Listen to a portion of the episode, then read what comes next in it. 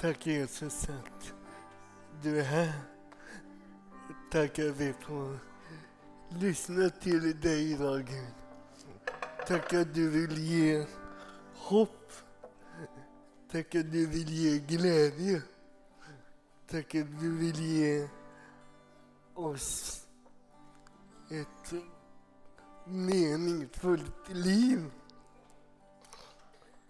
Tack att du är vägen, sanningen och livet. Så att just nu så öppna våra hjärtan till det som du vill göra med oss idag. Kom, tack att du är här, helige Ande. Amen. Tack. Yes. Hej, hej alla.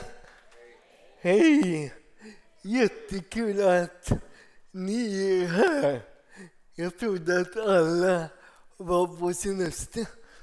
Men man kan ju även ha semester i Malmö. Så yeah. jättekul att ni är här. Och idag ska jag predika. Jag heter Jonas Helgesson och jag är med i den här församlingen. Och eh, om du tycker att jag talar lite konstigt, tycker ni det? Tack. Det är en som är, det är, en som är lite ärlig. Eh, jag, brukar, jag, jag brukar säga att om du är dansk, då kommer du fatta allting jag säger. Så grattis. Eh, vi är inne i en serie under sommaren som vi kallar Så stor är vår Gud. Och idag ska jag predika utifrån en fråga. Och den frågan är hur kan vi tro på en stor Gud när livet känns litet? Och jag vet inte om det bara är jag, men allt är inte på topp hela tiden, eller? Man kan ha dåliga dagar. Man kan ha en dålig vecka. Man kan ha ett dåligt år. Man kan till och med ha ett dåligt decennium om det är riktigt illa. Och jag vill börja med att säga det är helt lugnt. Eh, ofta tänker vi att om man är kristen så ska man må bra. Och man ska liksom vara lite duktig. Man ska ha sina bitar på plats. Och jag är ledsen att säga detta, men inte ens i Immanuelskyrkan så finns det perfekta människor. Jag är ledsen. Den enda perfekta jag känner, det är han Mandelmans på tv. Det tycker jag för min mamma. Jag tycker synd om pappa. Alltså, vi kan alla möta problem. Vi kan bli svikna av våra bästa vänner. Vi kan förlora jobbet. Man kan vara utbränd. Och om man dessutom lägger till hur läget ser ut i världen med coronapandemi, ett krig i Europa, då kan vi bara åh, vad är detta? Så att idag ska jag tala utifrån när Jesus stillar stormen. Och jag tror att vi som församling, vi ska inte peka finger, peka finger åt de som mår dåligt. Vi ska inte liksom sätta oss på våra höga hästar och tycka att vi har det så bra. Eh, utan församlingen är inget kyligt fönster. utan det är ett sjukhus, tänker jag. Där alla kan må lite dåligt innan. Och det är okej. Okay. Men tillsammans kan vi lyfta blicken mot Jesus. Det är han som är den stora läkaren. Det är han vi har hoppet till. Vi har inte hoppet till oss själva, vår egen duktighet. Vi har inte ens hoppet till Mandemans. Utan vi har hoppet till Jesus. Och Jesus uttrycker det så här i Matteus 9. Att det är inte de friska som behöver läkare, utan det är de sjuka. Alltså jag gillar Jesus. Han är ganska enkel. Eller? Det är de sjuka som behöver Jesus.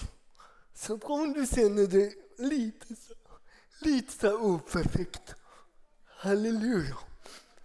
Du tillhör Jesus. Om du känner att jag mår ganska dåligt, vad bra.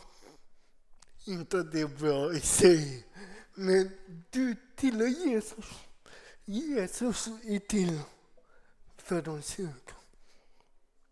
Och lite längre fram i Matteus 9 så kan vi läsa att Jesus gick omkring i alla städer och byar och undervisade om evangeliet, om riket och botade alla slags sjukdomar och ändå.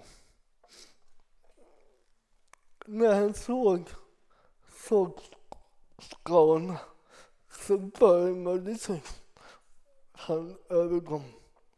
För det var härjade och hjälplösa som står utan hed. Alltså Jesus är häftig. Han bara gick omkring och hjälpte folk. Och han verkar inte tycka att någon sjukdom eller något problem var för stort. Att han botade alla.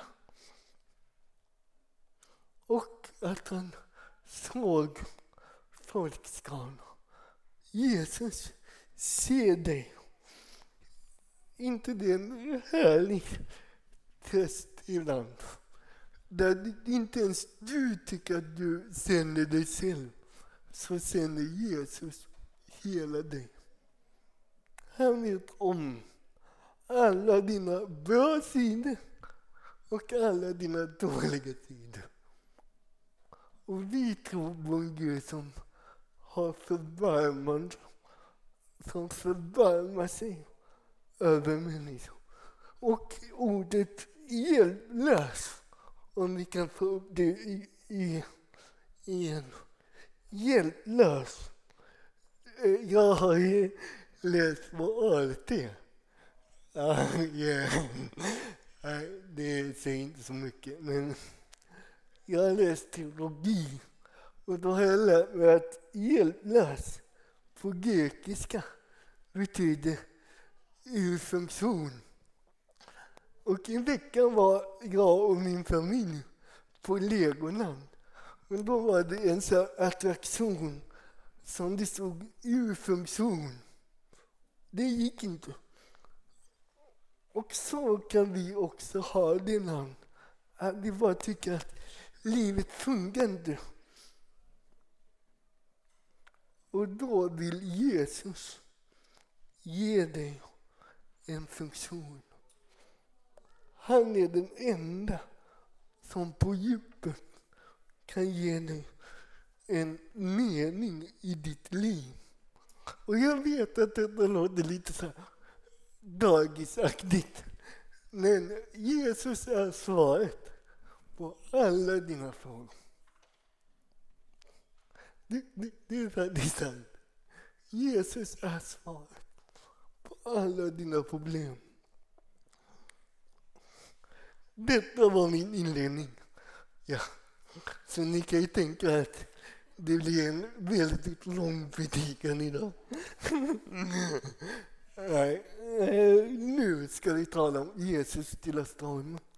Och den berättelsen, om du har någon bibel med dig eller din app, så hittar du den i Markus 4, 35.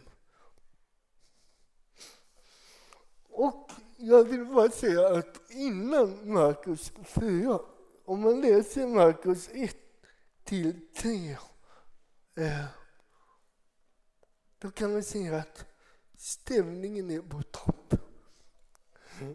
Jesus har kommit till staden. Yeah! Jag vet inte om ni har varit i Göteborg när Håkan Hellström spelade på Ullevi. Är det någon som har varit där? Nej, då har ni missat någonting. Eh, alltså, att vara i Göteborg när Håkan Hellström är där. Alltså, det är något... Vi ligger i luften. Det, det är liksom... Hela staden har puls. Hela staden bara förväntan. Ikväll händer det. Håkan, Håkan, Håkan. Och nu vet att alla gillar det. Håkan Hellström. Ungefär så här är det när Jesus kommer till de här städerna i Galileen. Det är liksom förväntan, det är puls, det andas hopp. Han botar folk. Han predikar glädjebudskap för de fattiga. Och lärjungarna, de får hänga med Jesus. Det är som Håkans fanclub. De får se när Jesus gör alla sina grejer. De måste leva sina bästa dagar i livet. Och det är nu vi kommer in i den här berättelsen. När allting är på topp, när man tänker att inget kan gå fel. Livet är en ekmacka. Jesus är här. Då läser vi. På kvällen samma dag sa Jesus till sina lärjungar. Vi får över till andra sidan. De lämnar folket och tog med honom i båten som han var. Även andra båtar följde med. Då kom en stark stormvind och vågorna slog in i båten så att den höll på att fyllas. Själv låg han i akten på en dyna och så. Det väckte honom och sa Mästare, bryr dig inte om att vi går under. Han vaknade och talade stängt till vinden och sa till sjön, tig, var tyst. Då lade sig vinden och allt blev alldeles stilla. Han sa till dem, varför är ni rädda? Har ni fortfarande ingen tro? Då greps de av stor fruktan och sa till varandra, vem är han? Till och med vinden och sömn lyder honom. Och ni som har hört mig predika innan, ni vet att jag har tre punkter. Ja. Ursäkta att jag inte utvecklas, men jag gillar mina tre punkter. Så att jag har tre punkter idag när det gäller livets stormar. För jag tror inte bara det är Jesus som, och hans lärjungar som är med om stormar. Utan jag tror att du, du och jag också är med om stormar. Och då har jag tre punkter. Hur ska vi agera? Hur ska vi tänka kring livets stormar? Och punkt nummer ett. Ursäkta, den är inte jättepositiv. Men punkt nummer ett. Stormar kommer. Hur börjar texten? På kvällen samma dag. Ha. När allting är kanon. Håkan Hellström har just avslutat sin konsert. Då, då kommer stormen. Och är det inte så att problem har en tendens att dyka upp när vi minst behöver dem? Eller? Problem har en tendens att dyka upp när man minst förväntar dem. Man tänker liksom nu, jag ser nu Tobias och hoppas att det är okej okay att jag säger detta. När han minst anade, han skulle bara cykla till jobbet. Pang! En olycka. När han minst förväntade sig liksom en olycka. Och problem inte så rättvisa. Har du tänkt på det? Problem är inte så här svenska. Tyvärr. Problem tänker inte att nu ska jag ge liksom alla ungefär lika mycket. Utan problem kan bara komma. Och när man just har löst ett problem och man känner sig lite så här bra, då knackar det på dörren. Och där står ett nytt problem. Och vet du vad det säger? Hej, hej. Jag såg att ditt gamla problem stack iväg här. Så. Jag tänkte bara fråga, när kan jag flytta in? Det är livet. Allting annat är bara Netflix romantiska filmer. Livet är ganska jobbigt. Stormar kommer. Om du inte har problem, då har jag ett tips.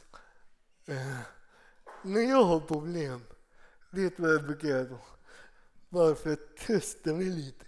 Och jag vet att detta låter lite dumt, men då brukar jag gå in på en sida på, på nätet som heter familjeliv.se. Testa det. När, när, när du tycker att ditt liv är lite kast. Testa familjeliv.se. För då blir du lycklig. För du tänker liksom, sådana problem kan man inte ha. alltså det, ja, och detta är sant, du kan fråga min fru. Jag citerade för henne i helgen. Det är alltså en kvinna som är gift som skriver på familjeliv.se. Jag misstänker att min man äter upp våra fiskar i akvariet om nätterna. Vad ska jag göra?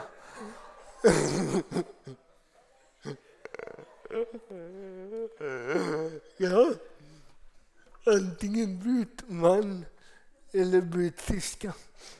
Eh, jag vet inte. Eh. Okej, okay, lite centerfilm.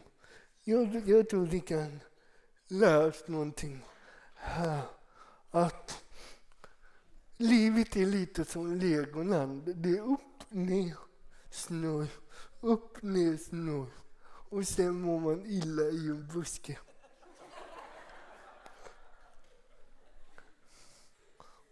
Och även, det är även om du kallar dig kristen och tro på Jesus. Jag har hört en del så här vittnesbörd som är ungefär så här när jag kom till Jesus då försvann alla problem. Jag är lite skeptisk. Jag hörde faktiskt en säga så här. När jag blev kristen försvann inte mina problem. Jag fick nya. Och detta är lite dålig reklam om du sitter och inte känner Jesus. Ska jag verkligen ha den där Jesus? Men faktum är att när man tror på Jesus så börjar den helige Ande verka. Akta dig för det. för den helige Ande har en arbetsbeskrivning. Vet du vad det är? Det är att göra dig och mig mer lika Jesus. Och det tar tid. I alla fall för mig. Och han ges inte. Den helige Ande, han e är ganska envis alltså. Och han är också ganska noga. Man kan tänka, oh, men du helige Ande, den där lilla grejen. Att jag sa, att jag sa det där lilla till den där människan. Det är väl inte så viktigt. Och så säger den helige Ande, säg förlåt. Varför då? Han har varit dum mot mig. Säg förlåt. Varför då? Jo, för att jag vill ha många Jesus på jorden. Jag vill ha många som representerar mitt rike. Så att när man blir kristen, då kommer den helige Ande ibland kännas lite så här obekväm. Du kanske innan du var kristen kunde läsa vissa grejer och så säger den helige Ande, nej, det där är inte så bra. Läs Bibeln istället. Den där Netflix-serien, ska du verkligen lägga åtta timmar om dagen på Netflix? Den helige Ande kan faktiskt göra att livet också blir lite jobbigt. Men det är någon slags bra jobbighet. Så detta var punkt ett. Stormar kommer. Ja. Jag hoppas att jag håller tiden. Eh, punkt nummer två. Punkt nummer två. Väck Jesus. Vi kan läsa att när han låg i akten, alltså Jesus, på en dyna och sov, De väckte honom och sa Mästare, bryr du dig inte om att vi går under. Lärjungarna väckte Jesus. Och om jag ska liksom Föreställer mig hur det gick till så kan jag tänka att det satt ganska långt inne att väcka Jesus. Alltså de var, man var liksom fiskare. Detta var deras hemmaplan. De skulle fixa detta. Och jag kan tänka att Petrus hade lite problem att väcka Jesus. Han kanske sa till Thomas, du Thomas, kan inte du väcka Jesus? Jag tänker inte väcka Jesus. Säg att det var du som var lite så här tvivlare. jag är stark. Men Thomas, väck Jesus. Och det finns två diken. Jag är ingen psykolog. Jag vill bara säga det nu så att ni inte tänker att jag har alla svaren. Det, det tänker ni säkert inte. Men utifrån mitt liv och livserfarenhet så tror jag att det finns två diken när det gäller svårigheter. Det ena diket är att förneka dem och tänka jag har inga problem. Allt är lugnt. Det är ingen storm. Det är bara lite vågor. Det, vi, vi har det jättebra här ute. Inga problem. Och detta är lite, om jag ska leka pastor, detta är lite farligt. Vi kan läsa att Johannes säger att den som tror att den inte har synd bedrar sig själv. Det ligger ett bedrägeri i att tänka jag behöver ingen hjälp. Det finns inga problem. Allt är lugnt. Det andra diket, det är att tänka jag fixar mina egna problem. Jag behöver inte Gud. Jag behöver inte någon annan. Jag, jag är stark. Och båda dessa diken har, har inte riktigt med kristen tro att göra. Varken att förneka problem eller tänka att jag ska fixa alla mina problem. Utan lärjungarna, de svalde sin stolthet kanske och så väckte de Jesus. Och jag tror faktiskt att Jesus ville direkt. Det är min tolkning.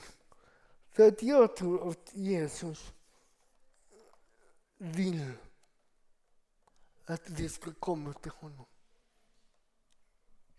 Jag tror att Gud älskar att visa sin kraft när vi är kraftlösa. Gud älskar att visa sin nåd när vi inte förtjänar den. Och Gud älskar att visa sina planer när vi har gett upp våra egna. Det är inget farligt att ge upp. Det är inget farligt att tänka, jag kan inte. Det är till och med lite kristet att tänka så. Jag kan inte. Jag behöver Jesus. Och han vill bli väckt. Så att om du är mitt ute i en storm nu, väck Jesus. Väck Jesus. Ropa till honom. Ha en stilla bön när du kommer hem. Jesus, jag klarar inte den här stormen. Jag behöver dig. Och när de väl har väckt Jesus så är de ganska raka. De säger liksom, Mästare, bryr du dig inte om att vi går under? Och jag vill bara lägga till en grej här. att Det är okej okay att vara rak mot Gud. Ibland tänker vi att bön i livet handlar om att säga tack Gud och snälla Gud, ge mig detta. Amen. Men bön i livet är att ha ett moget samtal med Gud. Våga ha mogna samtal med Gud. Våga uttrycka din klagan. Det finns en hel bok i Gamla Testamentet som heter Klagovisorna. Gud tål detta. Gud är inte nervös. Gud vill ha äkthet. våga vara äkta. Om det är sitt, säg att det är sitt. Om du säger att jag, jag, jag vet inte hur jag ska göra, säg det till Gud. Vi kan läsa i Gamla testamentet att Abraham, han till och med köpslog med Gud. Han kunde säga, Gud, ska du verkligen förstöra Sodom och, Gomorra? det, det, det är liksom många där som tillber dig. Du kan inte bara förstöra den. Och Mose likadant. Mose sa till Gud, du kan inte överge ditt folk. Hallå? Och jag, Fredrik, jag han, han, han vill inte att jag ska säga detta. Men Fredrik, du är ett föredöme. Alltså jag gillar dina böner. Du är liksom så ärlig. Och liksom, mm. Tack, det har betytt mycket för mig att våga, våga vara lite ocensurerad i dina böner. Han tål det.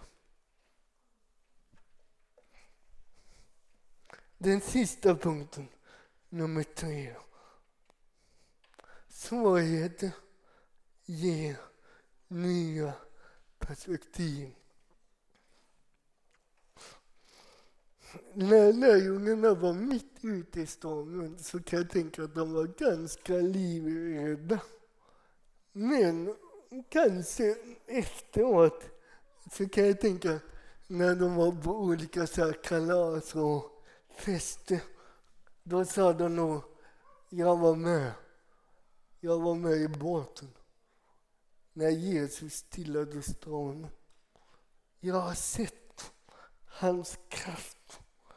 Jag har sett att han med ett ord bara säger tig, var stilla. I stormen så blir Gud större och vi blir mindre. Och detta är någonting bra.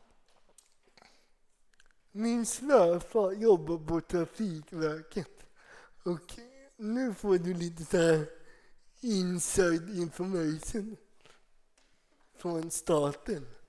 Jag vet inte ens om jag får säga det där. Men jag gillar min svärfar så det, det är nog okej. Okay. Min svärfar eh, utreder alla dödsolyckor i trafiken. Det är ungefär 360 stycken per år. Och han utreder varför dör folk i trafiken. Hur kan vi minska dödsolyckorna? Och då säger han till mig att Jonas, vet du vad vi gör? Vi gör när vi bygger nya vägar i Sverige, då lägger vi in extra svängar. Jag tror inte att han skojar. Kan du tänka dina skattepengar och till att man lägger in extra svängar i olika vägar? Det, det är sant. Varför gör de det? Jo, statistiken säger att de flesta dödsolyckorna händer på raksträckor.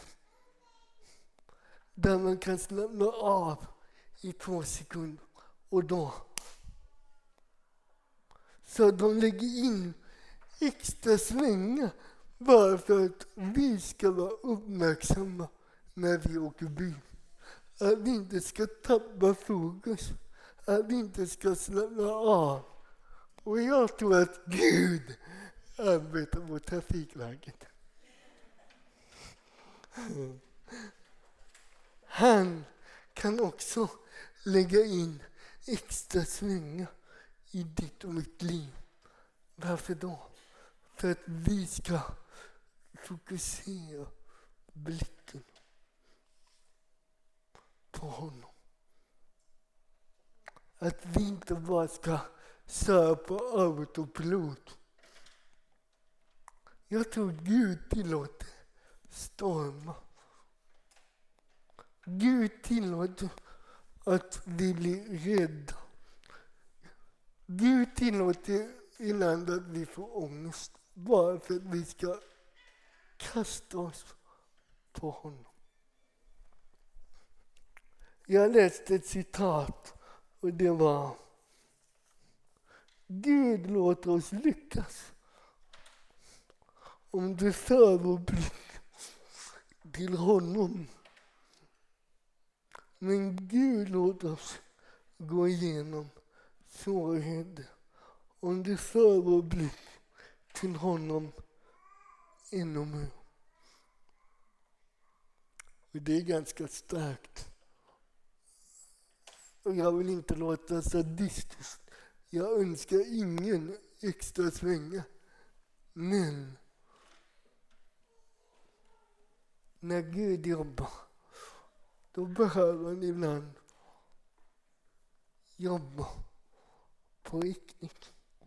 Och då behöver han din fulla uppmärksamhet. Så att, vad har vi lärt oss idag? Och vad tror jag att den helige Ande vill ge oss? Om vi ska sammanfatta. Jesus stilla stormen. Stormar kommer. Men våga väcka Jesus. Våga väcka Jesus.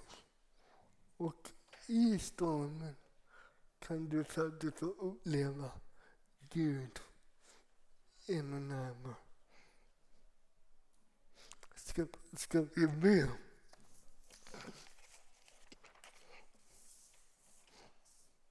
Tack Jesus att du vill möta människor idag på djupet. Tack att eh, vi som befinner oss mitt i en storm, tack att det inte är en slump eller ödets nyck, utan du finns mitt i stormen. Du ligger i samma båt som vi. Du är nära trots när det blåser. Du är nära trots när vi tänker att vi går under. Så är du nära. Tack att vi får väcka dig.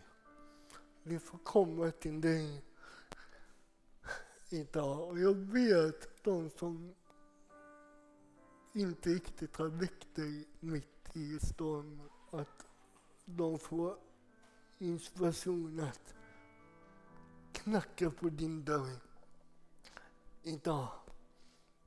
För det är bara du som kan stilla stormen. Vi kan inte göra det. Det är bara du som har makt över det som, det som det vi har makt över. Du har makt över det, Gud. Tack att du kommer just nu. Just nu, Gud. Kom med din heliga Ande. Vi vill inte bara till fikat, utan vi vill stanna här lite och vi vill säga till dig, kom.